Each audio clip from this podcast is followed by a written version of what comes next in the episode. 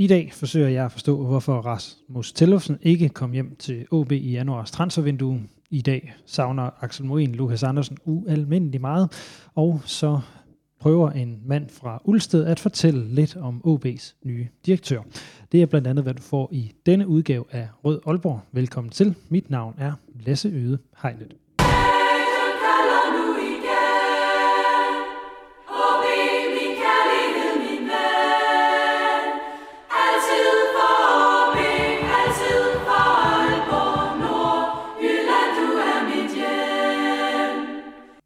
Januar er passeret, og det har været en afslørende måned på særligt to punkter, som også bliver de to hovedpointer eller halvleje for den her udsendelse. Først og fremmest har OB været igennem et transfervindue, som viste en hel del om klubbens prioriteringer og afslørede store dele af den sportslige strategi, uden at der stadigvæk er sat reelle ord på dem.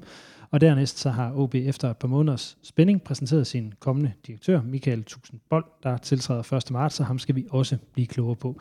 Og det er altså denne udgave af Rød Aalborg, og til at komme igennem de to halvleje, der har jeg fire kyndige medspillere. Til at tale transfervindue lukker vi lidt op, som vi om lidt lukker op for her i første halvleg af dagens udsendelse. Der øh, sender jeg øh, to faste stemmer her i podcasten på græs, nemlig sportsjournalist Kasper Ørkild og OB-debattør Axel Mohn.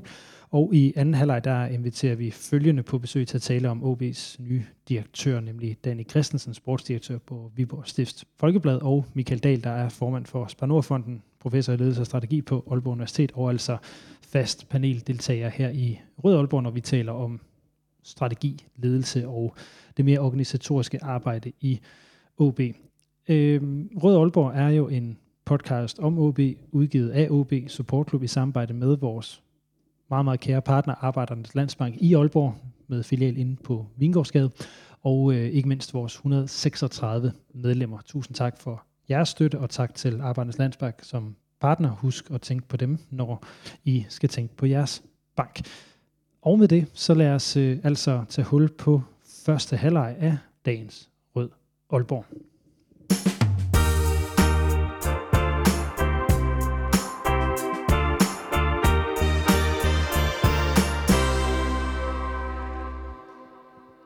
Så skal vi tale om transfervinduet her i januar, og hvor ankomster og afgang i det stiller OB ikke bare inden foråret, men forhåbentlig også i indflyvning til en ny Superliga-sæson fra sommer. Vinduet har budt på tre spillere, som er rejst her under Lukas Andersen. Fire spillere, der er kommet ind. To før vinduet overhovedet åbnet, og to sidst i vinduet. Og så er, øh, og så skal vi selvfølgelig tale lidt om Rasmus Tillufsen, som altså ikke kom til OB her i, øh, i transfervinduet. Så øh, til at tale om det, så øh, har jeg nu to faste stemmer øh, med. Øh, og den ene, det er dig, Kasper Ørkild, øh, sportsjournalist ude på Nordjyske blandt andet. Velkommen til dig. Jo, tak. Og den anden, det er Axel Mohn. Øh, jeg ved ikke, om jeg skal til at kalde dig OB-analytiker lige frem, Axel, øh, men i hvert fald OB-debattør. Det tænker jeg, du kan leve med. Ja, den, den kan jeg godt leve op til. Det er godt. Velkommen til jer, og tusind tak for, at I vil være med her i den her udgave af Rød Aalborgs første halvleg til at kigge lidt på, på det her transfervindue. Kasper, du var jo også med øh, i Nordjyskes øh, reposten øh, på Deadline Day, øhm, så det kan være, at øh, du kommer til at gentage et svar her, men øh, jeg vil lige spørge dig, hvilket svar har du fået øh, i det her transfervindue? Jeg har nok fået lidt svar på, hvor OB gerne vil hen øh, i forhold til øh, deres spillemæssige øh, tanker i og med, at der er blevet hentet så meget ind med noget fart. Øh, jeg kan godt se, hvad man sådan vil supplere på. Så, øh, så har jeg også fået svar på, hvad tankerne er om gamle OB-spillere. Det, øh, det bliver måske et element, vi lige skal, øh, vi lige skal runde lige om øh, et, et øjeblik. Axel, nu siger Kasper her, at, der har, at han, man kan se, at der er noget fart, og der er noget helt tydeligt, i, i, som OB har let efter her. Hvad, hvad ser du, at OB gerne har ville med det her transfervindue i forhold til det, der er kommet ind og ud? jeg tænker gerne, at de har vil finpus og følge den retning, de har, de har sat sig i forhold til, hvad, hvad en trup, en OB-trup skal indeholde. Det, der er nogle spillere, der ikke har passet ind, som ikke har fået alverdens spilletid i efteråret, måret ud. Og så er der nogle nye, der er kommet ind, hvor der er nogle ret klare spidskompetencer, i mine øjne, hos dem alle sammen, hvor det virker til, at der er en, der er en plan med, hvad de skal kunne bidrage med. Nu har jeg været begge to sat lidt ord på det, sådan, så lad os øh, blive sådan helt konkret på det, Kasper. Øh, hvad er det så, øh, du ser OB gerne vil? Jamen altså, der hvor jeg virkelig føler, at OB de har manglet noget, det er jo det her med at kunne, kunne åbne de her lidt lavere stående første divisionshold, som man jo spiller mod øh, den her sæson ud.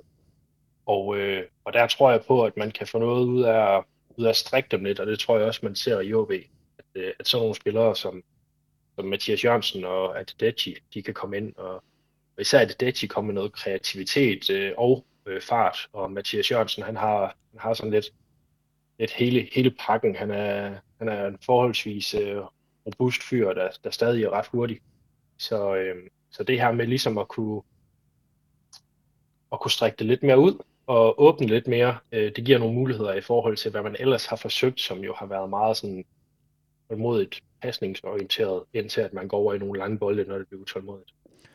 Og Axel, nu sagde du noget med spidskompetencer. Øhm, vil du ikke lige uddybe det? Fordi det, du, det er jo lidt svært at så generalisere og sige, at øh, hvad er spidskompetencerne så generelt forholdet, men, men øh, hvad er det for nogle spidskompetencer, du sådan særligt lægger mærke til, at der, der er på det her OB-hold? Ja, um, altså som Kasper siger, der kommer noget fart ind i Adedeji og Mathias Jørgensen. De, de kan gå fuld fart mod mål. Og det synes jeg også egentlig har manglet i efteråret. Men det her med at kunne åbne hold op, det synes jeg, man henter ind i Daniel Ask, i hvert fald regner jeg med, man forventer fra ham. I, i Superettan, hvor han kom fra, der var han voldsomt dominerende til at åbne hold op og sætte sine holdkammerater i farlige situationer. Og det tænker jeg, at det er det, som han også gerne skulle kunne bidrage med i, i OB, forhåbentlig. Så lad os, øh, inden vi lige går ned i, i øh, de her ankomster og afgang, lige, lige tale om de spillere, som OB altså ikke hentede. Du var lidt inde på det før, Kasper. Du har fået svar på, hvad OB ikke vil, eller hvad OB vil med, øh, med gamle OB-spillere. Og nu har jeg jo særligt noteret mig Rasmus Tillufsen, som jeg synes, vi lige skal, skal tale lidt om. Hvorfor har man ladet ham gå til Vendsyssel? Ja, det er det helt store spørgsmål. Ja. Øh, lige, lige præcis øh, Rasmus Tellufsen, øh, han, øh, han begår sig nok mere, mere centralt på banen nu, end da vi så ham tidligere. Så han, Daniel Asken og Tellufsen på samme tid, det, det ville være lidt specielt. Øh, ja, så var der måske en anden gammel OB'er, jeg, jeg kunne se et større potentiale i at få hjem. Ja, øh, Axel, ved du, hvem, hvem øh, Kasper taler om? Jeg tror, jeg har overset øh, den nyhed der i hvert fald. Mit umiddelbare bud, det vil være Frederik Børsting måske. Okay. Øh, hvor, hvorfor har OB ikke hentet Frederik Børsting tilbage? Det er et godt spørgsmål. Øh, hvis jeg vidste det, så havde jeg sagt det til dig. Det kunne være, at det også havde fået, fået din puls lidt ned. Jeg tænker, hvis han var øh, yngre og bedre, så, så havde han været nødt for OB. Men lige nu, der synes jeg også, at han, han dækker lidt over nogle af de samme positioner, som, som, som OB allerede har hentet ind i det her vindue. Jeg, jeg læste mig frem til, at han godt tænkte sig at spille centralt i brand.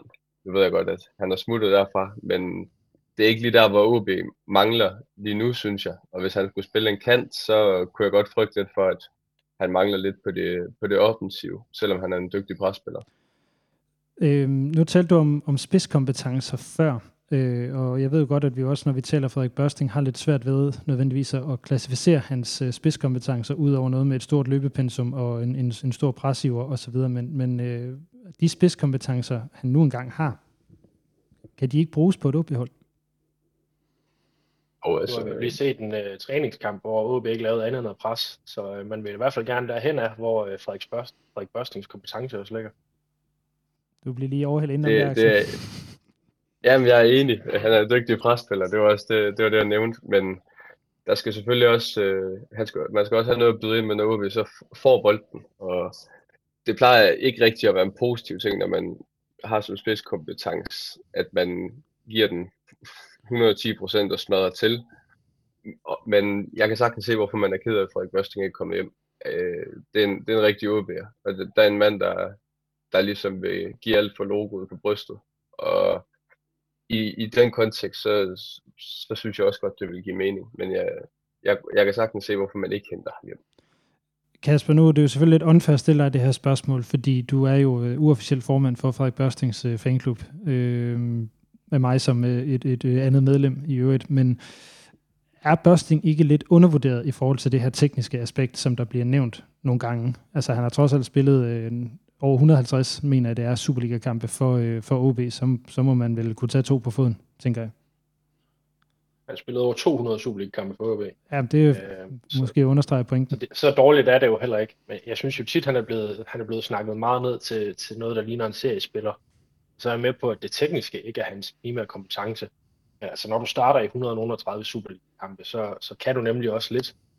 Men, øh, men jeg er med på, at, øh, at OB nok har fået nogle spillere ind her øh, på de positioner, som, som er det i højere grad, hvor man satser mere på det. Øh, jeg synes måske, at Frederik Børsting kunne have været et fint sådan kunne komplementere lidt til, til at spille på nogle forskellige strenge, især når man kommer op i Superligaen, for jeg kan godt se i, i første division, der, der kommer hans, øh, hans primære kompetencer kommer til at falde lidt udenfor i forhold til, hvad man er nødt til at gøre mod de her første divisionshold, der står på en bestemt måde. Nu, øh... Men altså jo, jeg er med på, at det er, øh, at, at det er alder, øh, der gør det, øh, i forhold til, til, hvad man ellers har kigget på, og, og det tror jeg bare bliver en større og større faktor i, i moderne fodbold og i OB i dag. Hvorfor er det, når, når, når vi egentlig jo har skrevet på en, en, en klar strategi, vi kan egentlig se et transfervindue, hvor OB følger en ret klar strategi, hvorfor er det så, at det lige præcis med Børsting bliver så svært for tydeligvis for rigtig mange OB-fans at, at acceptere, at han ikke kommer hjem? Øh, Axel, du får den lige først. Jeg tænker, det, er, det handler om OB, OB sjæl, OB ånd, at øh, det, det, folk frygter, at det er noget, der, der kommer til at sive lige så stille og roligt ud af klubben. Øh, en Lukas Andersen, der forlader, en, øh, en Helenius, der er langt bag i, i rækken, og en masse, der kommer til udefra. At det er det, som folk hungrer efter, og gerne, altså er grunden til, at folk gerne vil have en Frederik Børsting hjem til Aalborg. Jeg tænker ikke, at, øh, at folk havde råbt og skrevet, hvis, hvis Svend Krone skulle væk fra, fra Brand, og han ikke var kommet til OB, for eksempel, selvom han også spiller for dem. Det, det handler jo om, hvem han er, Frederik Børsting. Og øh, er det ikke, bør det ikke også være en del af en OB-strategi, at man ligesom har den, den, den her øh, klub-ånd, øh, og, og nogen, der netop, som, som vi har nævnt, bløder for logoet i truppen? Jo, det vil jeg mene. Det, det mener jeg da også, de har, de har snakket en del om, dem der er i toppen nu, at, øh, at man skal have respekt for, for klubbens værdier. Og det er egentlig også noget, jeg den fremover vil, vil holde lidt øje på. Og det er nok mere noget, der, der er kommet sådan til min opmærksomhed, nu hvor Lukas Andersen han er smuttet. Det vækkede i hvert fald nogle følelser hos mig, at øh, hvis de lige, lige så stille og roligt begynder at sige ud alle sammen, så, så kan det godt være, at det kommer til at være en mangel i fremtiden. Øh, Kasper, er det så ikke en strategisk forkert beslutning, øh, ikke, at, ikke at hente børsting, når, når, når der netop er signaler om, at øh, værdier og ånd er vigtige? Jo, det går ind på, hvordan du, øh, hvordan du prioriterer på sådan noget. Øh, lige præcis Frederik Børsting, der fylder det nok mindst lige så meget øh, det her med, med, med klubånden og, øh, og hvilken spiller det er, for der kan du tale om en, der altid har givet alt. Øh, og det er jo en, der virkelig, øh, så logoet har sjældent været større på brystet, brystet end ved Frederik Børsting, og så er der også altså, omstændighederne i det. Øh, du kan se, at han kommer, han kommer hjem til Nordjylland, ender med at være i Vendsyssel. Øh, han kunne godt have blevet op i, op i Norge og fortsat i brand, hvis det var. Altså, han, han gjorde det ret fornuftigt og kunne bruges på mange positioner. Øh, han har jo søgt hjem. Øh, det var noget, han gerne ville. Og, øh, og at AB ikke kan være der i den situation, det, det synes jeg også er lidt ærgerligt, når der er en AB-mand, som, som tydeligvis gerne, gerne vil hjem af hvilke omstændigheder der så er, fordi der er jo helt klart andet end sportsligt i det, øh, når det bliver fra brand til vendsyssel på den her måde. Øhm, og, og altså, så ved jeg godt, at det, det ikke er noget, der sådan er i, sådan i rigtige talesat af nogen, men prøv at høre, han har da, han, han må da have budt sig, altså selvfølgelig har han ikke gået direkte til vendsyssel eller noget. Øh, OB har haft muligheden, og de har, og de har ikke taget den, og, og det synes jeg er ærgerligt, når der er OB'er, der, der gerne vil hjem til Nordjylland igen, og så især OB'er, der har der har præsteret på den måde, som Frederik Børsting altid har gjort for OB. Axel, du, øh, du markerer, så du får lige sidste ord på den her. Ja, det var i forhold til, om det var en strategisk forkert beslutning. Øhm, jeg ville være markant mere kritisk og bekymret, hvis det var en, en mand som Rufo, der lå i truppen og, øh, og sørgede for, at Frederik Børsting ikke kunne komme hjem. Lige nu der er nogle unge spillere, der, der ligger på tasken til spilletid, og jeg kan ikke se, hvorfor man skulle gøre, eller hvad, hvad, hvad det vil gøre godt at, at sætte dem endnu længere bag køen. Men hvis det var en, en 30-årig spanier, som ikke rigtig øh, er, er profil, der lå i truppen, og sørget for, at der ikke var plads til Frederik Børsting, så, så ville jeg heller ikke kunne se, hvorfor, at, øh, hvorfor det gav mening. Vi har, øh, altså vi taler om transfervinduet her i Røde Aalborg nu, og har, har så talt om, primært om spillere, der ikke er kommet til OB, nemlig øh, Frederik Børsting, som er noget, der har fyldt meget, øh, i hvert fald på de sociale medier og i fankredse øh, her øh, de, de, sidste par, øh, den sidste uges tid, hvor øh, Frederik Børsting altså gik til øh, Vendsyssel sammen med øh, Rasmus Tillufsen, som vi så overhovedet ikke rigtig har, har snakket om øh, i den kontekst.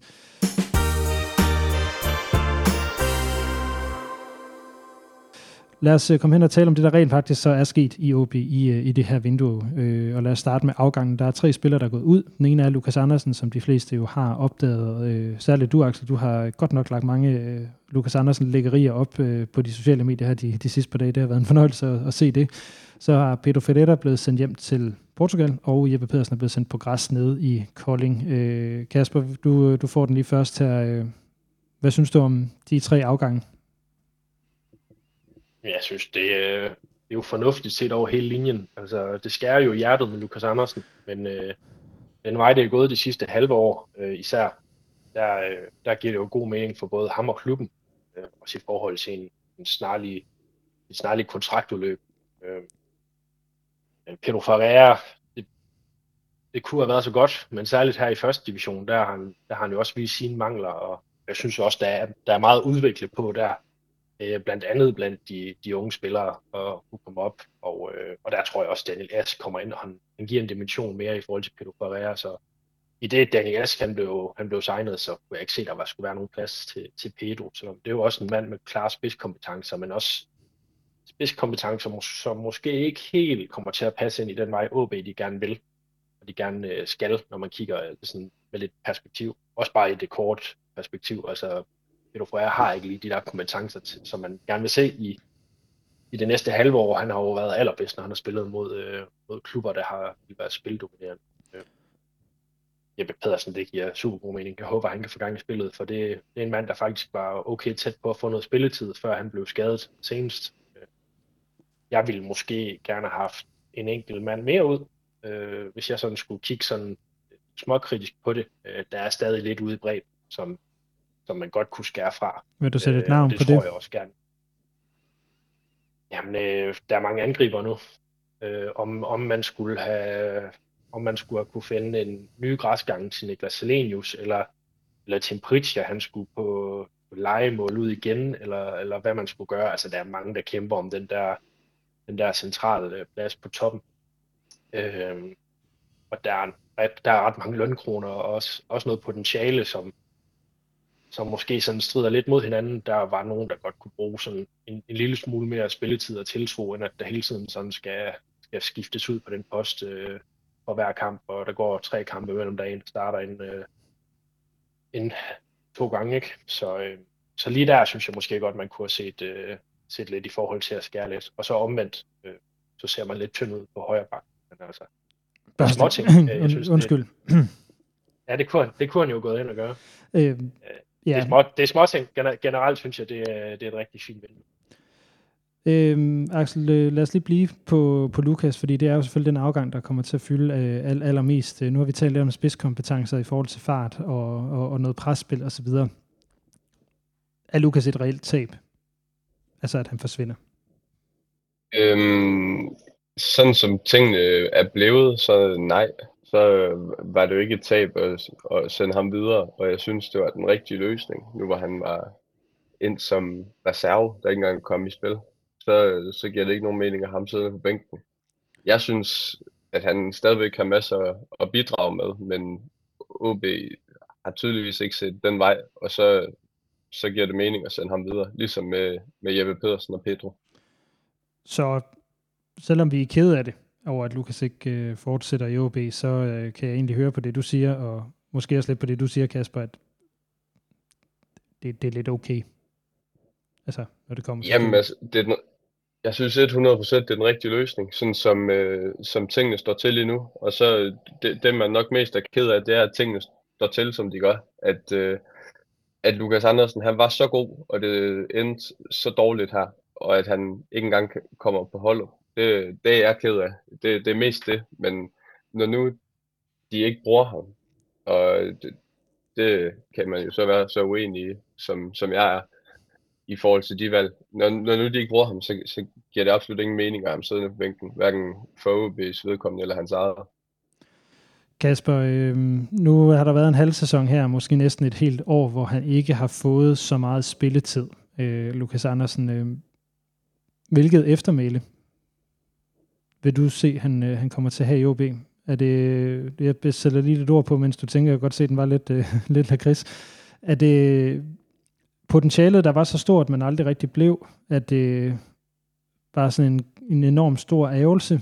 Øh, det er i hvert fald det, jeg umiddelbart selv, selv tænker. Eller, eller kommer man til at tænke på det, som Axel har lagt op her de sidste par dage, nogle enormt store øh, oplevelser, måske den største fodboldglæde, vi har set i Nordjylland i 30 år fra en enkelt spiller?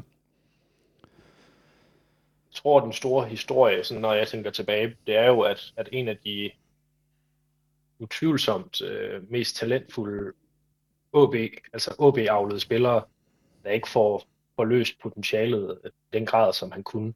Altså, øh, det skulle jo have været en, en tur hjem for at blive skudt af igen til udlandet. Øh, man kunne sagtens se, at han på en eller anden måde var endt. Altså, nu ligger QPR ikke ret godt i championship, men altså, at han kunne være skudt afsted til, til, en, til en engelsk klub, der var i, i lidt bedre i lidt bedre stand, øh, hvis han lige havde ramt det topniveau, der var. Så, så på en eller anden måde, så minder det jo lidt om, om sådan historien skulle have været. Det skulle, have bare været, det skulle bare have været med nogle, med nogle andre omstændigheder undervejs, da han kom tilbage til HB. Altså, det kunne, altså, det kunne have set så meget anderledes ud end en pokalfinale, hvor han, øh, hvor han bliver skadet, og det ødelægger, ødelægger en rigtig stor del af hans tid i OB, Og så en pokalfinale, hvor han bliver pokalfighter, og man lige ved næsten øh, er der, for derefter at rykke ned, ikke? Altså, så det har, man, man sidder lidt med den der, der er nogle få øjeblikke, som, som lige er gået den, gået den forkerte vej, og, øh, og når jeg tænker tilbage på dem, så, så kan jeg også godt få sådan lidt en smag af, hvad det kunne have været. Så, så jeg tænker, at det der kæmpe potentiale, der aldrig blev, blev forløst, som det skulle. Axel, hvad tænker du tilbage på? Øh, tænker du tilbage på, hvad hedder det, øh, en øh, anfører, der kom løbende tilbage i nogle vilde glidende taklinger, en anfører, der gik grædende af banen i pokalfinalen i 2020, eller tænker du på, på ham, der fik fire FCK-spillere til at blive til snortoppe? Jamen altså, som jeg også skrev på Twitter, så håber jeg, at folk kommer til at huske ham for at vende hjem til OB, modsat andre, der der skiftede til FC København, da de ikke kunne klare den i udlandet. Og så han afviste FCK dengang, de rigtig gerne ville have ham. Og som du nævner, så gjorde han øh, FCK til snoretoppe hjemme på Aalborg Portland Park. Den, det, det, det er sådan nogle momenter der, hvor, hvor han gjorde nogle ting, vi ikke har set OB-spillere gøre længe, og ikke har set siden. Det, det mål, han scorede mod Hobro, det, det, det var ren magi for, for mig, og nu er jeg ikke så gammel, så på mange måder så er han ligesom ansigtet på det, det OB, jeg er vokset op med, både før han tog afsted og efter han kom tilbage.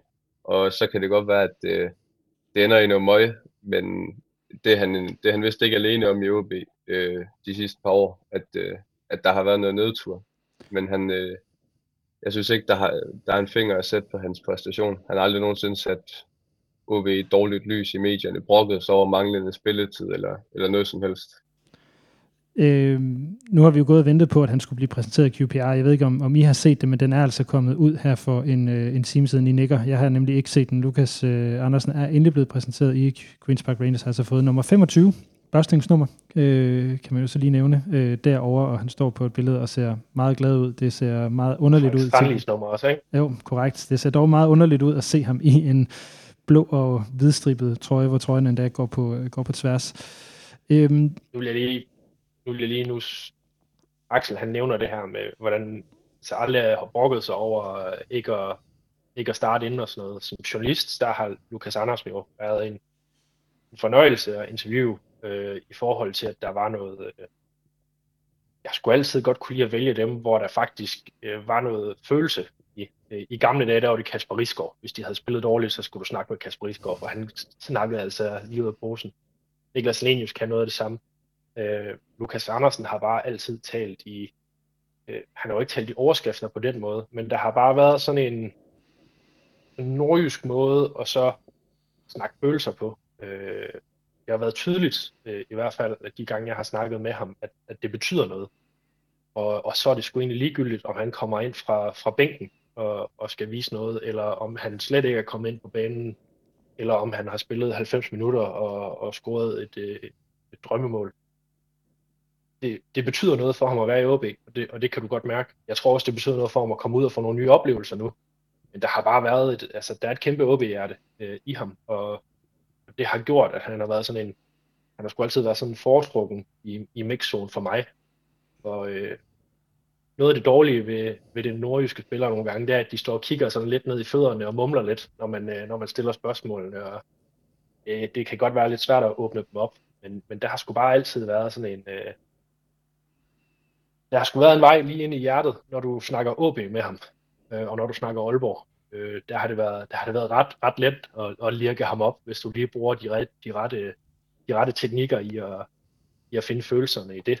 Øh, så, øh, så det er nok også det, der sådan lige, øh, det er nok det, der rammer en, når man sådan som journalist tænker tilbage i det, for, og der kan man godt se, hvad det betyder for ham, og hvad det har betydet for ham. Og så ved jeg godt, at han har fået over med på vejen i forhold til, at der er nogen, der mener, at han har set lad ud på banen, og altså mit, mit indblik i det er bare, at, at det har aldrig været hans mentalitet, men så har det måske været, hvordan han lige er, er endt øh, mellem stolene som taktisk eller, eller i kampens forløb, for, for jeg har aldrig sådan fornemmet, at, at han ikke skulle have viljen til det. Ja, jeg synes, at det er et meget passende sted at slutte med, øh, med Lukas. Jeg vil bare lige slutte, slutte af med et ja-nej-spørgsmål til begge to. Kommer Lukas Andersen til at spille en kamp mere øh, i OB-trøjen, inden han stopper sin karriere? Nej. Så siger jeg ja. Men det er nok mere noget, jeg håber på, end det er noget, jeg har en masse grund til at tro. Jeg håber, du får ret, Axel, og jeg vil også lige sige til jer, der lytter med, at øh, nu er Lukas jo sendt på, på nye eventyr, men øh, jeg har en ambition om at få ham med øh, her i podcasten til en, en, en snak her i løbet af foråret, eller i hvert fald når sæsonen er slut, men øh, jeg har ikke lige været i kontakt med Lukas om det endnu, så øh, hvis du lytter med, Lukas, så er det en åben invitation, men du får også en sms øh, snarest muligt øh, omkring det. Nu er jeg bare glad for at se, at han er landet godt i Queen's Park Rangers. Lad os øh, efterlade afgangene der og komme øh, videre til at tale om øh, tilgangene. Øh, der er lidt, øh, måske lidt mere nyt.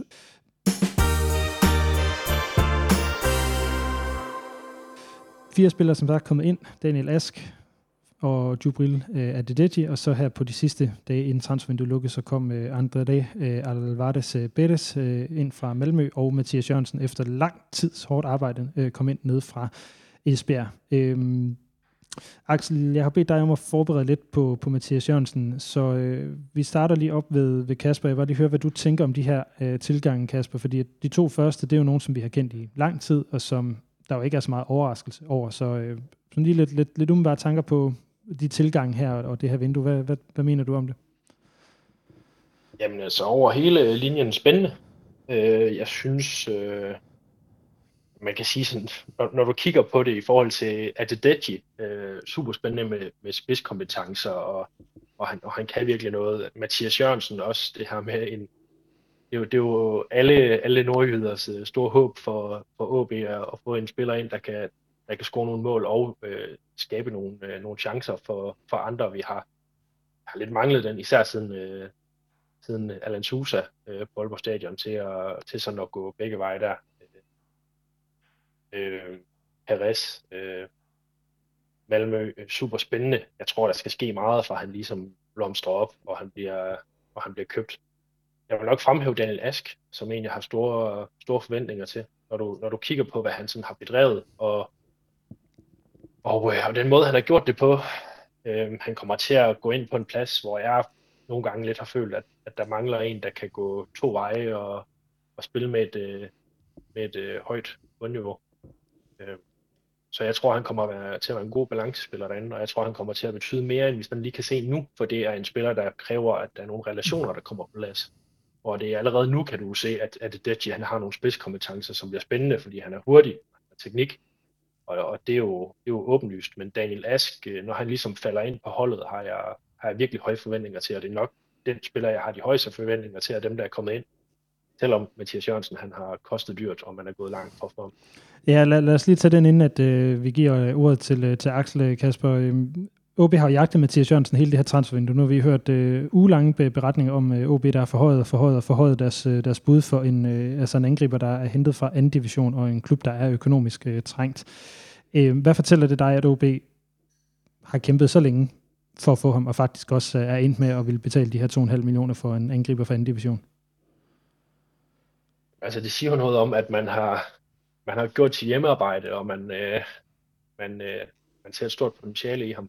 Jeg vil sige, det her med at hente en, en spiller fra anden division, det er også lidt hårdt at sige om, om Esbjerg, for det er en, en, altså, det er en anden divisionsklub. Men det er anden sæson, de er i anden division, helt andre, lige, med lige mindre om. Men, og jo, men helt andre budgetter. Øh, han, han, havde jo ikke, han havde ikke spillet for andre anden divisionsklubber. Øh, så, så det er bare et andet beløb, når, øh, når lønnen og øh, selve selve klubben er så meget større. Øh, men selv om du havde hentet ham i, ja, lad os sige, første division, eller i bunden af Superligaen, så, så synes jeg alligevel, at øh, sådan 2 millioner, det er 2,5 millioner, det er også betalt. Altså, og førhen havde jeg nok ikke lagt så meget i det, men OB er bare også et sted, hvor at, at pengene har altså, pengene har været små i et stykke tid, og så ved jeg godt, man har sparet på lønninger og sådan noget, men det kommer bare sådan i rækken af nogle køb, hvor man, hvor man hvor man tænker, at det er ikke helt gået, som det skulle, Kasper Jørgensen for eksempel.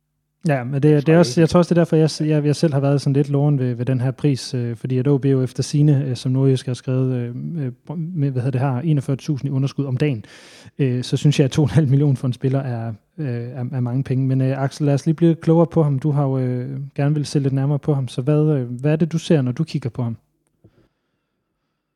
Jamen, hvis jeg lige kan, kan tage den helt fra, fra toppen af, så dykkede jeg lidt ned i, i, hvem han lige var, fordi man har stødt på navnet før. Men jeg, jeg vil alligevel lige ja, gerne have et bedre indblik i, i, hvem han er, og hvad han har lavet i sin karriere. Og det tænkte jeg, at det kunne være nogle lyttere, der også havde, havde lyst til. Han, øh, han startede i Nordsjælland som, som ung og skiftede så til OB, hvor, hvor, de, hvor folk nok kender ham fra, hvis de har set ham. Øh, han debuterede som 17-årig og blev så solgt i 2019 til New York Red Bulls for 2 millioner euro. Det var ikke sådan den, den helt store succes, og han blev også udlejet til AGF i Superligaen uden vildt meget succes. Der har jeg så læst mig frem til, at det var også på grund af skader. Og så skiftede han hjem til Danmark i 2022 til Esbjerg, og har spillet der siden.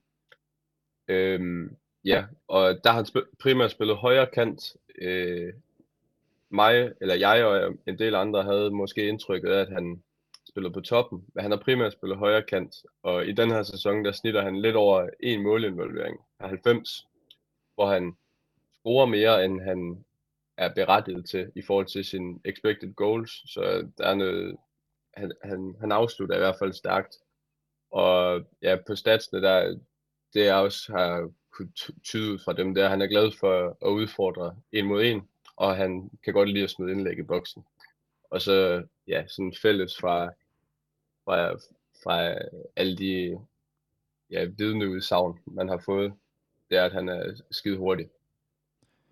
Så øh, Kasper, når, når du hører det her, så øh, hører du så en konkurrent til Niklas Alenius, eller hører du en konkurrent til øh, Adedeji?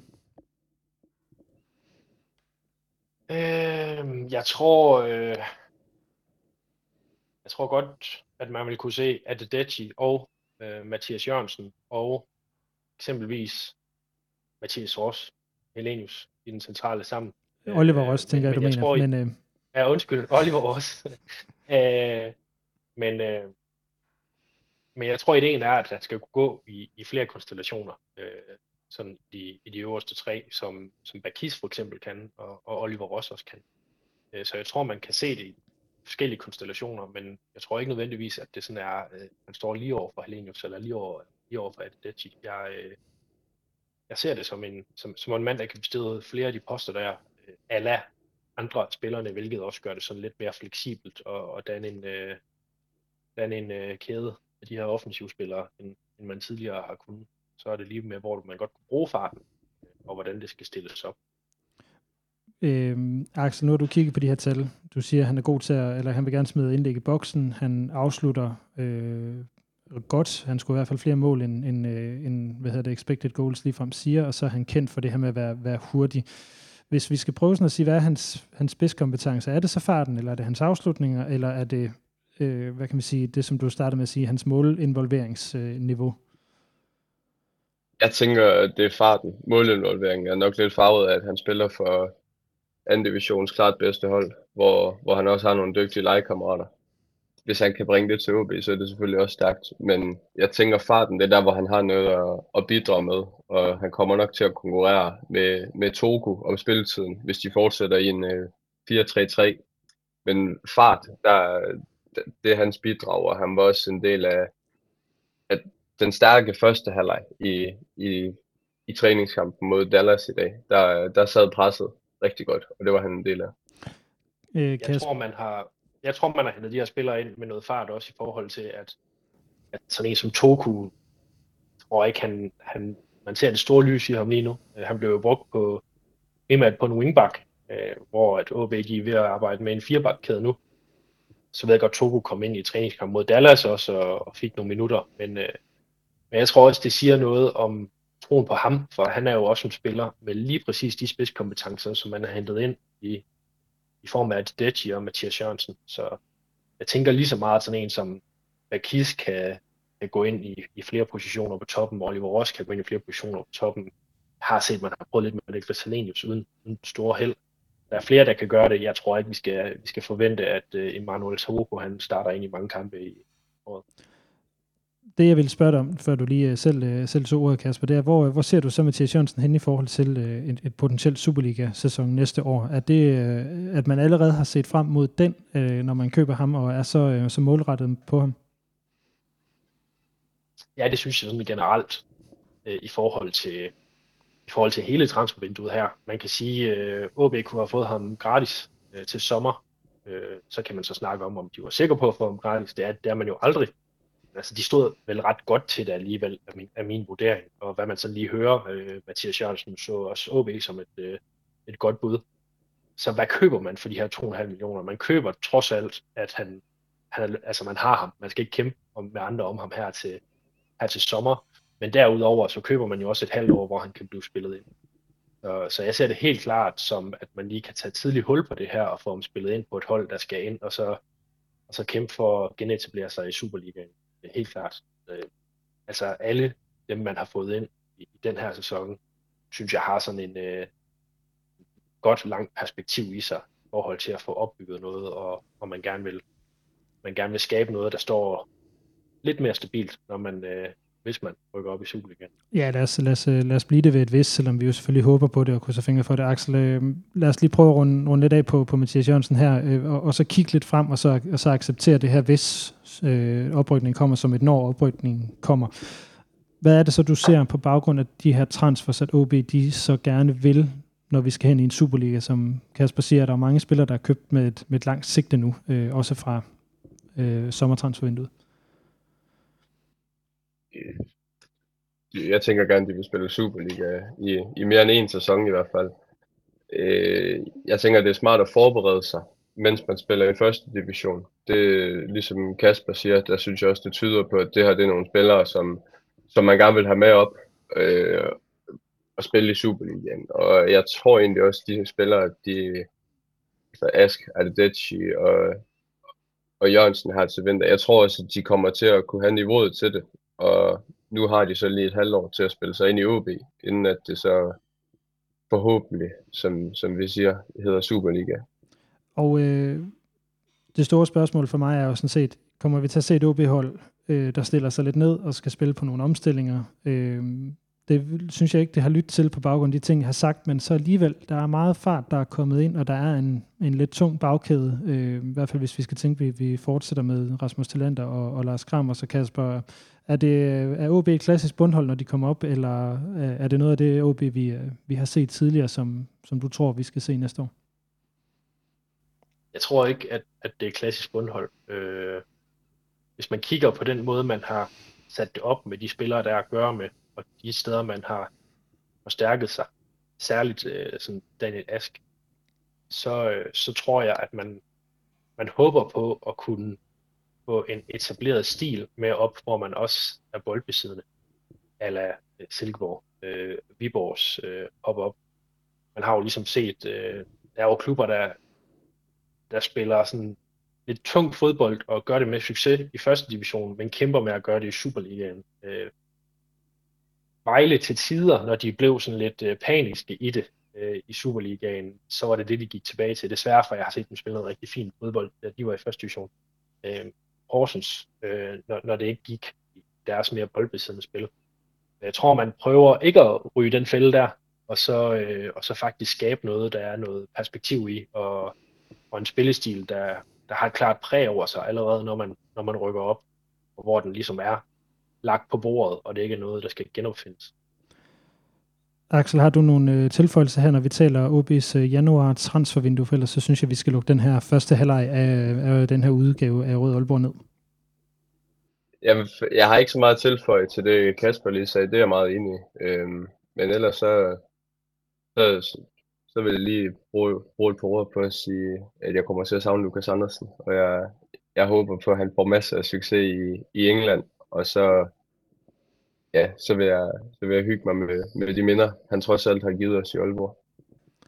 Den er, øh, den er givet ud til alle, der kommer til at savne Lukas Andersen på, øh, på stadion. Kasper, har du en sidste kommentar her? Nej, ikke rigtigt. Jeg synes, øh, jeg synes, det har været et af de bedre transfervinduer i lang tid, øh, hvor, at, øh, hvor der ligesom bliver taget nogle valg, som gør lidt ondt, i både Børsting og Lukas Andersen, men man kan også godt se ideen med det hele efterhånden. Øh, og man kommer lidt tættere på, hvad klubben gerne vil, og hvordan man gerne vil gøre det. Og, øh, og det synes jeg trods alt er en, er en trøst i forhold til, hvad, hvad man kommer fra i, i længere tid. Lad det blive ordene om øh, OB's øh, januar transfervindue. Uh, øh, tusind tak til sportsjournalist øh, Kasper Ørkild fra blandt andet Nordjyske og øh, OB-debattør øh, og øh, i dagens anledning lidt analytiker her øh, i Rød Aalborg, Axel Mohn. Tusind tak til jer to for, at øh, I havde lyst til at være med her.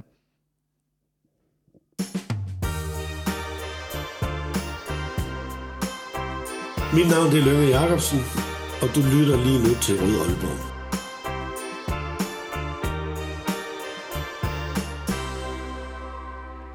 Som I ved, jer der lytter med, så er podcasten her støttet økonomisk af medlemmer ud over vores partner, Arbejdernes Landsbank inde i Vingårdsgade. Vi har 136 medlemmer lige pt, men vi vil rigtig gerne have flere. Det koster 29 kroner om måneden, og I kan blive medlem ved at følge linket lige ned i udsendelsesbeskrivelsen.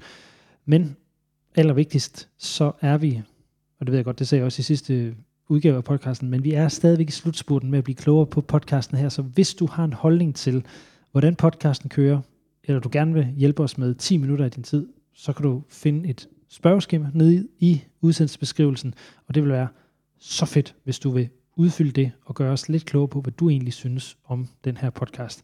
I har til 15. februar med at besvare, og det er altså 9 dage herfra podcasten kommer ud.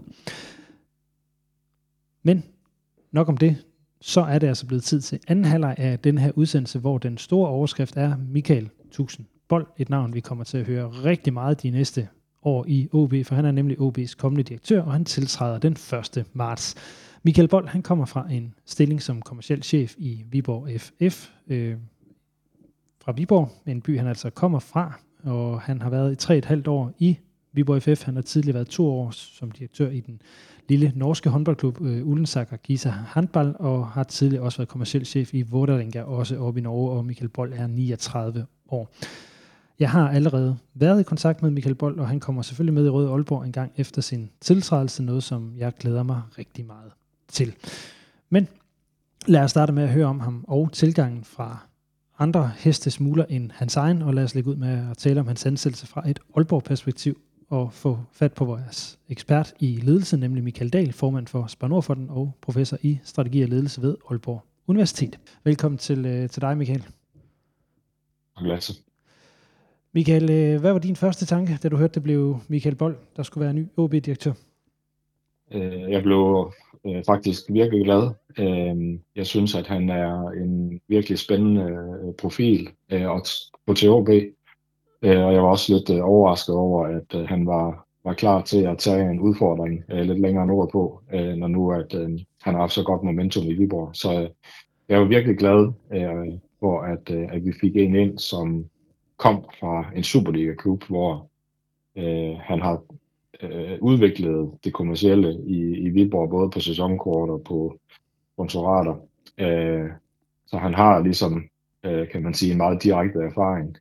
Øh, og det, nu, nu lavede Nordjyske den her oversigt over, hvad det er for nogle direktører, vi tidligere har haft i klubben, og så han er i hvert fald en anderledes profil i, i, det, øh, i, det, i den henseende, så der, der bliver jeg rigtig øh, positiv øh, overrasket.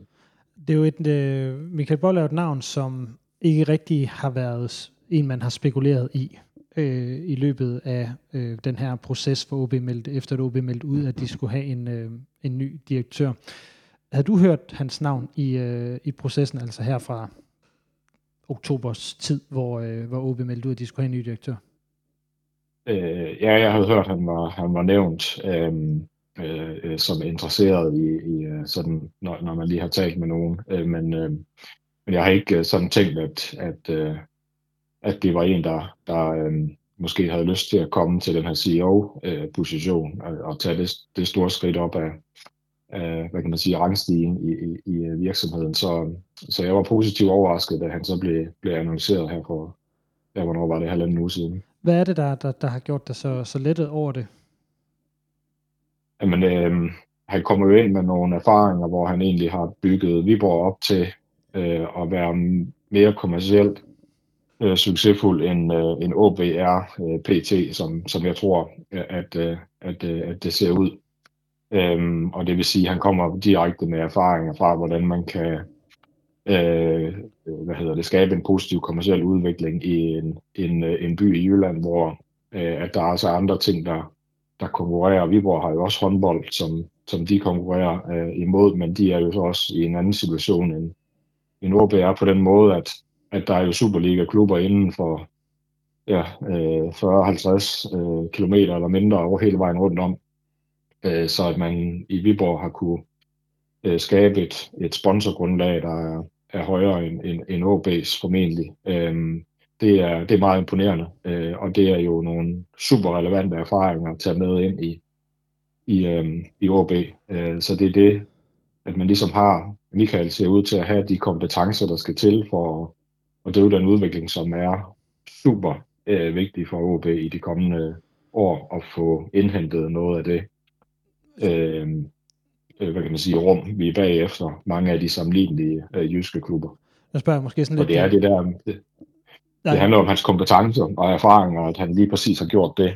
Øh, og, og, og modsat, hvad kan man sige, vores seneste direktør, så, så kommer han inden fra en organisation af samme type, og kan øh, formentlig øh, trække en masse idéer direkte med ind i, øh, til Aalborg og til OB, og få, øh, få omsat nogle af dem øh, relativt hurtigt. Øh, så så det, det, er, det er meget positivt. Ja, altså nu, nu, nu spørger jeg måske sådan lidt, øh, lidt, lidt, lidt frækt eller lidt flavet, men, men hvor, at, har det været mest været Michael, der ville til OB, eller har det været OB, der ville have Michael? Altså nu tænker jeg også på, hvad han måske har præsenteret i, i løbet af, af den her proces. Altså har, har, han lagt, har han haft en plan? Har han en plan?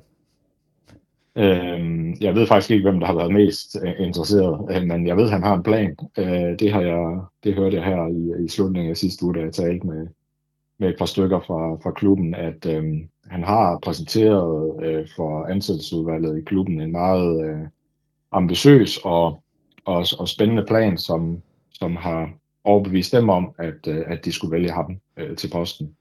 Så øh, øh, hvem der har været mest øh, vild med hvem, det, det er selvfølgelig svært at sige, men, men han har i hvert fald en plan, øh, har jeg hørt, som er, er meget spændende og meget detaljeret, og som er, er lige til at gå til. Så så, så det, det er jo meget lovende, kan man sige. Så det er, lidt, øh, så det er lidt en plug-and-play-løsning, man får ind i virkeligheden? Ja, i hvert fald en, der, der kan øh, sætte sit eget hold og, og ligesom komme ud over stepperne, og ikke er bange for den udfordring, der ligger. Og, øh, og der tror jeg måske, at vores, vores organisation tidligere har været lidt begrænset af, at de har prøvet så godt de kunne, men måske var løbet lidt tør for, for idéer til, hvordan man kunne, kunne skabe øh, kommersiel fremdrift. Øh, så så nu kommer der en ind med nye idéer, og, øh, og han kan sætte sit, sit, sit øh, eget hold og, og komme ud over øh, stepperne på en, på en anden måde, end man, man kunne øh, tidligere. Så øh, på en ny fasong, kan man sige. Så, så det, er, det, er, det, er, det er lovende på, på den øh, måde. Øh, lige nu taler vi om det her med, at, at øh, Michael Bold er kommet ind i, øh, i, øh, i OB som, som ny direktør. Jeg skal lige have nogle ting på plads i forhold til ham øh, her til, øh, til sidst. Øh, hvad bliver hans største styrke, tror du, i, øh, i OB? Øhm, det bliver, øh, som jeg har hørt det, jeg har ikke mødt ham selv, øh, modsat, hvor har du ikke mødt ham, Lasse, på et tidspunkt? Jo, jeg har, øh, jeg har i, i, ja. i, øh, i forbindelse med mit arbejde haft et, et, et, øh, et salgsmøde med ham, øh, så det, det er ja. blandt andet der, jeg, jeg, jeg kender ham fra, hvor jeg også gerne vil sige til, til, til folk, der lytter med, at, at jeg fik et, et meget, meget positivt indtryk af ham, og øh, også hørt hans navn blive nævnt tidligere, øh, eller midt i efteråret, øh, som en, der var interessant for OB. Jeg havde bare ikke regnet med, at det var øh, til en direktørstilling, og øh, da jeg hørte det, og havde talt med ham i Viborg, der troede jeg faktisk ikke, at OB ville kunne lokke ham, fordi at Viborg fremstod så enormt solid og som et så spændende projekt. Så, så jeg, jeg, troede, jeg så det slet ikke som realistisk, at OB i sin nuværende forfatning kunne hente ham. Øh, men det, det, var, det var så mit indblik i det. ja. ja. Det siger jo noget om, hvad det er for en karakter, der, der kommer ind, at han er ikke bange for at tage den udfordring, der ligger her i, i OB, hvor vi øhm, jo har en, en historik og, en, og en, en, en kultur, som der, der skal forbedres og måske bygges videre på i, i fremtiden. Så jeg tror, at hans største opgave, det bliver at kombinere øhm, kommunikationen omkring visionen for OB øh, og øh, hvad kan man sige, hvad det er for en klub, vi skal være, når vi ser på det Øh, ikke kun på det sportslige, men også på, øh, hvad er det, vi vil stå for øh, som klub, øh, og hvorfor er det, at virksomhederne i, i området her, eller nationalt, skal bakke op om, om klubben. Det bliver hans, hans primære opgave. Så jeg tror egentlig, han vil, og det er helt spekulation fra min side, jeg tror, han vil kaste sig over øh, alt lige fra kommunikation til, til sponsorarbejde, for at ligesom få de ting til at passe sammen, og, øh, sådan at man kan komme ud over stepperne der. Og der har vi jo i byen nogle andre klubber i nogle andre øh, inferiøre sportsgrene, som har været bedre til det, øh, end, end, end vi har det seneste tid. Så det, det, det skal vi erkende i, i, i OB, og så skal vi, vi komme ud over stepperne med nogle af de nye idéer, som en, en mand som, som Michael forhåbentlig kan, kan komme med også fra, fra Viborg. Så, øh, så jeg, jeg er super spændt på, hvordan det kommer til at, ja, jeg, at udfordre sig. Jeg, jeg, jeg tror, Michael Dahl, her, at du faktisk allerede er ved at tale dig ind i det, som er mit næste spørgsmål, nemlig hvor stor en, en, en øh, udfordring, øh, eller hvad, hvad der bliver hans største udfordring. Øh, og det lyder jo næsten på det, du siger her, som om, at der er noget i klubben i forvejen, altså i OB's egen organisation, som han skal kæmpe med. Ja, det, det, det tror jeg. Det, det, um, øh, altså, jeg, jeg, mener, fald, jeg mener jo ikke enkeltpersoner her, jeg, jeg tænker jo på, på, på kultur. Ja, det handler jo også om, hvad er det for en selvopfattelse, man har i forhold til, til det her område, og i, i, i, øh, i hvilken grad mener man øh, og tror man på i organisationen, at det er muligt at øge sponsorbudgettet for de her 30 øh, millioner, eller hvad det nu er, øh, til, til noget, der er højere, øh, som de har gjort i andre øh, klubber. Det, det, det er jo øh, Silkeborg, Viborg, Randers, Vejle og sådan noget, der ligger på det der niveau, og det, det, øh, der har i hvert fald været en, en holdning internt i OB, at, at det var rigtig svært det her, øh, og at man konkurrerede med mange forskellige partnere øh, omkring det her, som, som gjorde det svært. Og der tror jeg egentlig bare, at, øh, at det også handler om at få nogle nye idéer ind, så man kan ligesom gøre op med den, øh, øh, hvad skal man sige, måske lidt sådan defensiv kultur om, at det er der, vi har ligget historisk på, på de 30 millioner. Nu, øh, nu skal vi bare højere op. Vi skal have bedre fat i, øh, i byen, og øh, jeg tror, det var Sten Hovmand, som, som laver økonomiske analyser, der for nylig til, øh, til Nordjyske sagde, at potentialet i OB bør, øh, bør være omkring 50 millioner i, i sponsorindtægter. Øh, det kan også være, det var Kenneth Korsen øh, fra, fra UCN, men, men øh, det, det mener jeg også er, er realistisk, når man ser på, at, at øh, det er under, hvad man har i Herning for eksempel. Altså, så burde det også være muligt for os i, i Aalborg at komme, komme op på det, øh, på det niveau, og det, det vil forbedre vores, øh, vores mulighed for at, at have økonomi til at blive i Superligaen væsentligt, øh, hvis vi gør det. Det er nok ikke lige noget, han kan løse i år, men, men øh, der kommer til at tage noget tid at få bygget det op igen. Men, øh, men han kommer med en erfaring, hvor han har været igennem en lignende proces, så jeg tror på, at han kan, han kan gentage det i, i OB og, øh, og være med til at skubbe på øh, den økonomiske udvikling, så vi vi får en økonomi, der kan gøre, at vi kan øh, have en, en dyrere spillertrup, øh, uden at skal øh, øh, sælge spillere, som vi har, har oplevet det med Mathias Ross og andre, som, ja, som, som ryger som, som, som man ikke på er nød, uheldige tidspunkter. Ja, som man ikke er nød, nødsaget til at lave de her, øh, de her salg for, at, at budgettet hænger, hænger sammen på den måde. Ja. Øh, mit sidste spørgsmål, øh, Michael Dag, det er, øh, hvornår mener du, at vi kan begynde at bedømme og vurdere øh, Michael Bolds øh, arbejde, fordi han skal selvfølgelig have noget tid. Ja, men jeg tror jo egentlig, nu kommer der jo et regnskab her, øh, som bliver meget spændende her i slutningen af marts, start af april, som, som vil vise, hvordan om klubben øh, klarede det her øh, område også øh, med første division, som, som øh, spiller øh, øh, række. Øh, så han kommer jo ikke for alvor i gang, før vi kommer forhåbentlig rykker op, så, så vi skal jo et års tid frem, før vi kan begynde at se øh, nogle af resultaterne, ved at tro, at, at man får øh, skabt nogle, nogle økonomiske resultater, men, øh, men det kan godt være, at der begynder at komme nogle nye sponsorer ind, forhåbentlig allerede nu her, og øh, inden sommerferien, og det kan også være, at vi begynder at se nogle af, af de ting, han også har gjort i Viborg, nemlig at øge deres øh, øh, antal af sæsonkortholdere ret markant, øh, så det jo faktisk ligger over øh, OB's. Så, øh, øh, i en by, der, der er væsentligt mindre. Så, så, så der er jo nogle af de ting, som man allerede nu kan, kan bygge på, og som jeg har forstået det, så er det især øh, helt unge øh, fans fra, fra gymnasier, handelsskoler og, øh, øh og endda, øh, hvad kan man sige, folkeskoler, som man har, man har fået fat i i Viborg. Øh, og øh, og det, øh, det lyder meget lovende, hvis man kan gøre noget af det samme i, i OB. Så er der noget at bygge på øh, med den fantastiske fanudvikling, vi i forvejen har i, øh, i, i klubben øh, i øjeblikket. Ja, lad, lad det blive ordene, Michael medmindre du har en, øh, en sidste bemærkning til øh, Michael Bold som, øh, som ny OB-direktør. Nej, jeg tror, jeg har fået luftet al den spekulation, jeg har om ham. Jeg glæder mig til at møde ham til øh, en af de første kampe, eller hvornår det nu bliver, og, og hilse på ham og, og se, hvad han er for en, øh, en, øh, en fyr, og, øh, og så håber jeg bare, at, øh, at folk vil bakke op om ham rundt omkring, øh, og, og være klar til at, øh, at være med på den her sådan rejse og vejen mod at få genskabt OB som øh, øh, en, øh, en klub i nærheden af top 6 i, i Danmark, hvis vi skal sætte ambitionsniveauet der omkring. Så, øh, men det bliver rigtig spændende. Jeg glæder mig. Lad os gøre det. Michael Dahl, øh, formand for Spar Nordfonden og professor i strategi og ledelse ved Aalborg Universitet. Tusind tak for, at øh, du vil være med her og sætte lidt ord på, øh, på OB's nye direktør, Michael Bold. Velbekomme, Lasse.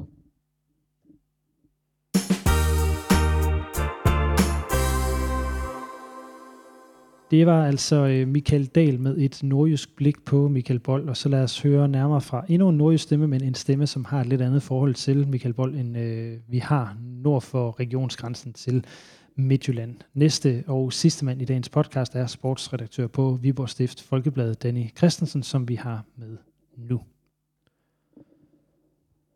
Så kan jeg nu byde velkommen til øh, sportsredaktør på Viborg Stift Folkeblad, Danny Christensen. Velkommen til dig, Danny. Jo, tak. Og velkommen til Rød Aalborg. Jeg vil næsten sige, det, det må være næsten som at komme hjem. Det er jo fra Nordjylland, fortalte du mig jo i, øh, i går, da vi snakkede sammen. Jamen, jeg synes jo, det er kæmpe øh, stort, at man kan få lov til ligesom at gøre sig på sit eget modersmål, hvad lige sige, at, at tale lidt, øh, lidt nordjysk og være med omkring noget nordjysk fodbold også, når det er der, man har sine, sine aner og har, har trådt de der fodboldstøvler rundt omkring på rigtig mange nordjyske baner og er blevet forelsket i fodbold i Nordjylland. Så det er fantastisk at være en del af, af noget nordjysk også. Det er jeg glad for, at øh, du siger. Det, er, det var Ulsted, du fortalte mig, du var fra ude øh, i det østlige Vendsyssel. Lige præcis, lige præcis. Ja, godt. Så vi skal have en, en mand fra Ulsted til at sætte lidt ord på, øh, på OB's nye, øh, nye direktør. Og øh, Danny, vi er jo lige nødt til at deklarere, at du har jo en, øh, en relation til, øh, til Michael Bold, som, som altså er OB's nye direktør. Vil du ikke lige sætte lidt ord på, hvad det er for en relation? Jo, det vil jeg gerne. Altså, det er jo sådan, at øh, verden den er ikke øh, større, end at øh, man kan være øh, sådan bundet sammen lidt på, på kryds og på tværs. Og, øh, og det er sådan, at øh, Michael Bold, ham, ham kender jeg selvfølgelig også som, øh, som hvad han, den rolle, han har haft i Viborg FF, men jeg kender ham altså også, fordi vores sønner øh, går i klasse sammen, vores sønner er øh, bedste venner, og vores sønner spiller fodbold sammen.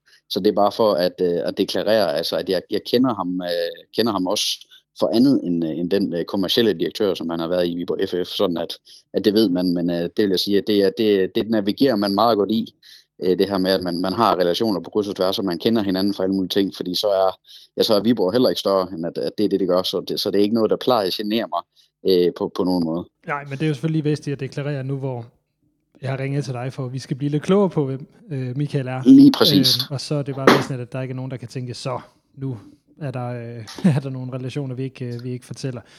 Men øh, Ja, præcis. du kender ham jo så øh, forholdsvis øh, godt privat, og det er jo ikke fordi, vi skal ind i en masse øh, private detaljer, men, men jeg er jo selvfølgelig nysgerrig på, på, på alle os OB-fans vegne, hvor- hvordan er øh, Michael Bold som, som menneske? Jamen, jeg synes, han er en, øh, først og fremmest virker han som en rigtig, rigtig dygtig fyr. Øh, og det, det stråler ud af ham, at han er, han er en, der, der ved både, hvad han vil, og han ved også, hvad han kan. Øh, han, er, øh, han virker meget engageret, meget professionel i sit, øh, i sit job.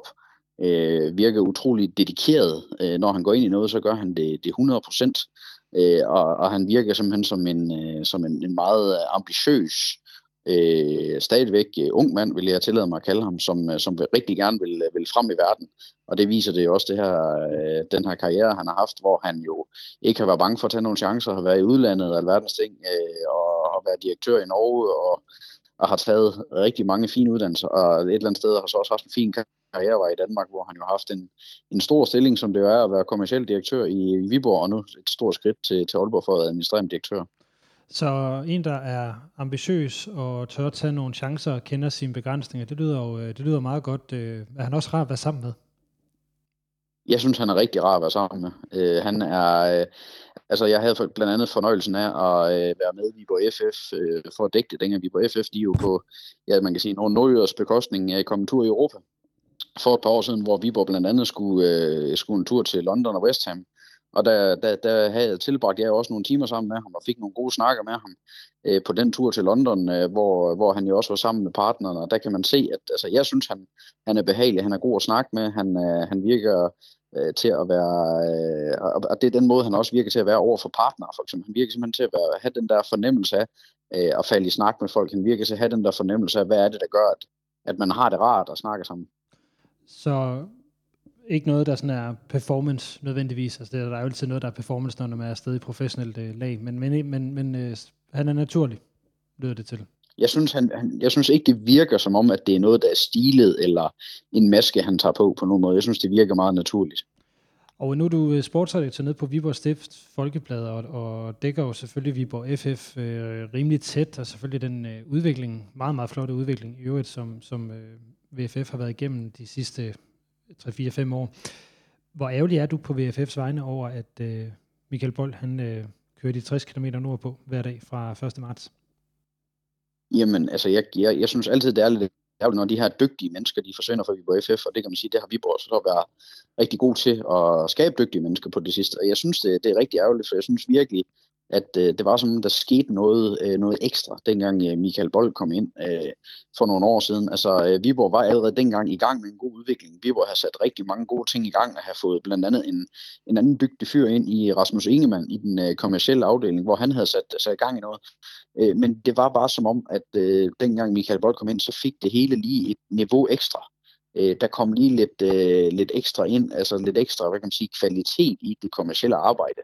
Jeg kan huske, at jeg lavede et større interview med, med Michael Bold og Rasmus Ingemann, hvor, hvor det også bare skinnede ud af Michael Bold, at han gik ind og, og ligesom begyndte at både at stille nogle krav internt og sige, hvis altså det her med at, at arbejde med sponsorer, arbejde med partnere, det er ikke som det har været før, hvor, man, hvor det måske var nok at ringe ud en gang imellem og så sige, om øh, skiltet det skulle have lov til at stå et år mere. Øh, det, det var altså ikke sådan, det var. Der skulle meget mere til. Øh, der skulle meget mere hårdt arbejde til for at gøre noget for sponsorerne, for at øh, et eller andet sted servicere dem, og for at sponsorerne følte, at de fik en værdi ud af det. Og, og det var det der ekstra niveau, jeg synes, der kom ved det. Og det er jo så det, som, som, som et eller andet sted, som har, har præget den udvikling, de har vi lige siden, hvor Viborg har lagt lag på lag på lag, og så sent som sidste år jo også øh, stod øh, Viborg FF's direktør Morten Jensen jo og, og roste udviklingen i den kommercielle afdeling, hvor han blandt andet storroste, at, at det jo blandt andet var Michael Bolds øh, store øh, fortjeneste med det arbejde, der var lavet øh, i hans afdeling øh, med, med, med at gøre det. Så, så, så altså, jeg er da ærgerlig på, på Viborgs vegne over, at, øh, at det er en rigtig, rigtig dygtig mand, der ikke skal være der mere. Øh, det, det vil jeg sige. Altså nu, øh, Danny Christensen, nu taler vi jo her om, om øh, Michael Bold, som, som du har en, en øh, også en privat re- relation øh, til. Øh, så sådan set lidt udefra, øh, hvad er det, altså jeg, jeg hører godt, du siger, at han er gået ind og ligesom har sat nogle andre forventninger til det, man skulle i, i, i Viborg, at, at Morten Jensen har været ude af rosa. Men, men hvad er dit indtryk, at han, altså hvad, hvad, hvad har han løftet i, i, i Viborg FF? Jamen, jeg tror simpelthen, det, det er det her, han har løftet. Det er det, at, at, at man arbejder med partnerne og sponsorerne på en anden og måske mere moderne og professionel måde øh, går ind og så laver arrangementer for dem med paddelarrangementer eller verdens ting, for ligesom at binde dem tættere på. Man går ud og sørger for at aktivere dem på en anden måde, så de føler, at de får noget andet ud af deres partnerskaber. Og det her, alt det her kommersielle arbejde, det, det, det skal jeg skynde mig at sige, det er jo ikke det, som jeg beskæftiger mig mest med, så det er mest, hvad jeg ligesom hører, når jeg taler med andre folk, at, øh, at, at han har lavet. Det er, ikke, det er ikke det, jeg følger tættest. Det er jo ikke det kommercielle arbejde, jeg har helt ærligt ikke øh, 100% på forstand på det. Men, men det, jeg hører, det er, at han, han går ind og simpelthen øh, arbejder mere øh, med partnerne, sådan at, at, at værdien af partnerskaberne skulle, være, øh, skulle blive, blive bedre, og de bliver bundet mere til klubben ved, at man, man laver en masse ting, øh, som, som er mere end bare det her skilt på, på stadion. Så hvis vi nu skal prøve at sætte et ord på, hvad vi i øh, Aalborg kan forvente os øh, af Michael Bold. Øh, nu smider jeg lige en præmis ind i det her, som er jo, øh, som du øh, om nogen ved, Danny, at øh, nordjyder er jo et, et, øh, et lidt andet folkefærd, end øh, viborgenser og midtjyder øh, er. Så hvordan, hvordan kommer Michael Bold til at passe ind i det? Hvordan, hvad kan vi forvente, at han, øh, at han gør i, i Aalborg og Nordjylland? Jamen, jeg er sikker på, at der kommer en, øh, i hvert fald en 100% dedikeret, ambitiøs ung mand derop. Øh, og så er jeg også sikker på, at han faktisk vil passe godt ind. Nu, nu kender jeg jo kvæg mit ophav også øh, lidt til, hvordan øh, nordjyder er, og jeg tror, at øh, nordjyder vil slå sig lidt på det, øh, hvis der kom en smart i en fart sælgertype fra København, øh, som men, kom men, i en men, stor bil. Undskyld, jeg afbryder lige, men han, han er jo lidt smart i en fart. Han er jo kommersiel chef. Han er kommersiel, og han er sælger, det er ingen tvivl om det, men han virker mere jordbunden. Jeg synes ikke, at det skinner ud af ham, at, at der er den slags ting der. Han virker mere mere jordbunden, og derfor tror jeg, at han vil passe godt ind i, i Nordjylland. Det er, det er jeg ikke overbevist om. Det er du helt overbevist om? Ja, det er, det er jeg helt overbevist om. ja, godt så. øhm, fordi mit indtryk øh, af ham har, har nemlig været, at han jo kender øh, Viborg rigtig godt, og kender øh, Viborgs øh, lokalområde helt, øh, helt enormt godt. Øh, kan man overføre det til, øh, jeg ved godt, at så langt er der jo heller ikke mellem Aalborg og Viborg, men kan man, kan man overføre det til, til, til, til, til, en, til en anden by, en anden kommune, en, en anden region? Ja, det, det tror jeg sagtens, man kan. Man kan sige. Han har jo også fungeret i Norge, øh, hvor han har været direktør, øh, også, i, også i perioder, også som jeg har forstået det med, med ganske fin, øh, fin succes. Altså det har jo ikke været, som, som jeg har forstået det, fyring eller noget som helst. Det har mere været, at, at han også har lyst til med familien at flytte tilbage til Danmark øh, i sin tid. Så, så, så det, det tror jeg sagtens, han kan. Og så, øh, så kan man jo vente om og så sige, at der er også mange nordjyder, der har der, der trives rigtig godt og har fået øh, store stillinger i, i Viborg Sport. Altså, øh, Viborgs nuværende direktør er jo nordjyder, og det, det fungerer meget godt den vej, så jeg, jeg har svært ved at se, hvorfor det ikke også kunne fungere, øh, hvis øh, det går fra, fra syd mod nord. Og øh, så, så jeg summerer lidt op. Vi får en ind, som øh, egentlig er rimelig jordbunden, men, men meget ambitiøs, og øh, evner at, at sætte barnet lidt højere og arbejder lidt, lidt, øh, lidt mere moderne. Det, det er jo alle sammen ting, som jeg synes er rigtig rare at høre. Øh, hvor tror du så, han får det svært? Der, hvor jeg tror, det får, får det svært, og det er jo også noget af det, som jeg vil, jeg faktisk vil have ind på lige øh, lidt før, det er jo det her med, at, at han har jo i Viborg ikke været den, der har stået forrest. Øh, I Viborg har det været sådan, han har været kommersiel direktør, men en kommersiel direktør i Viborg er jo ikke nødvendigvis ham, der er ude og udtale sig. Det, det er også derfor, altså det er ikke en mand, jeg har interviewet et væld af gange. Øh, jeg har haft nogle få snakke med ham, fordi det er ikke, sådan, det er ikke ham, der står forrest og, og fortæller om det ene og det andet, og, øh, og øh, den slags ting. Han, han, er, han optræder på et billede en gang imellem sammen med nogle partnere, når der er nye partnerskaber, og han, øh, han, han er selvfølgelig også fremme i loungen, den slags ting. Men, men det er jo ikke ham, der, der ligesom står i skudlinjen, hvis, øh, hvis det går galt. Det er jo, øh, det er jo direktøren øh, det er sportschefen. Det er dem, der typisk er, er dem, der er der øh, og får, får, får skæld ud og får, får slagene. Øh, hvor at, øh, selvfølgelig er der også nogle slag på det interne linje, og selvfølgelig skal der også være noget, noget i forhold til at arbejde med nogle sponsorer, det er jeg ikke i tvivl om.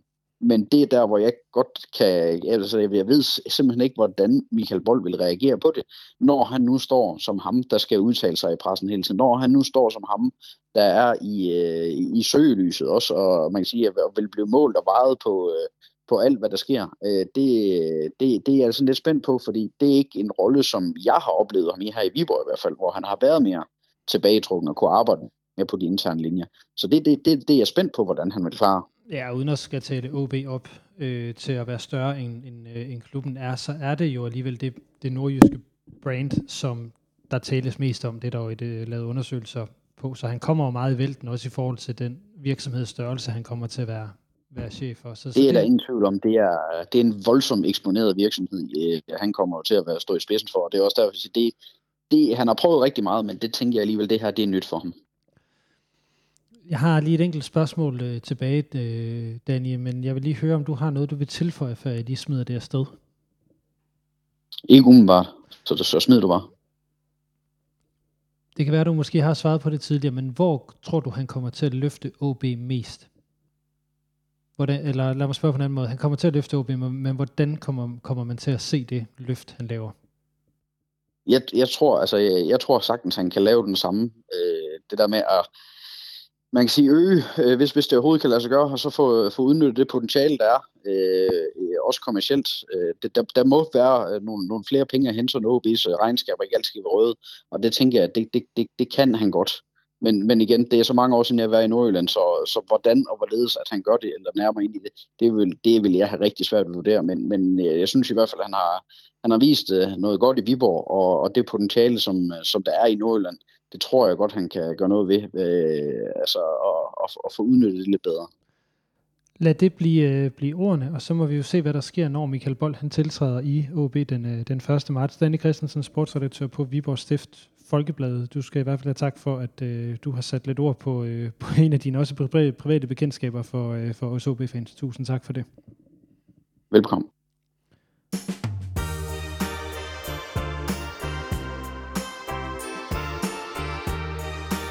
Mit navn er Ip Simonsen, du lytter til Rød Aalborg.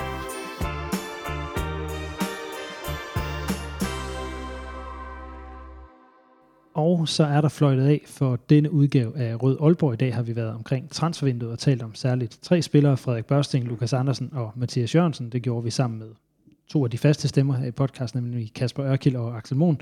Vi er også blevet klogere på OB's nye direktør i samtaler med en tredje fast stemme, nemlig Michael Dahl, og så fra en nordjøde i Grønt Eksil, nemlig sportsredaktøren på Viborg Stift Folkeblad, Danny Christensen. På bagkant tak til alle fire for at være med.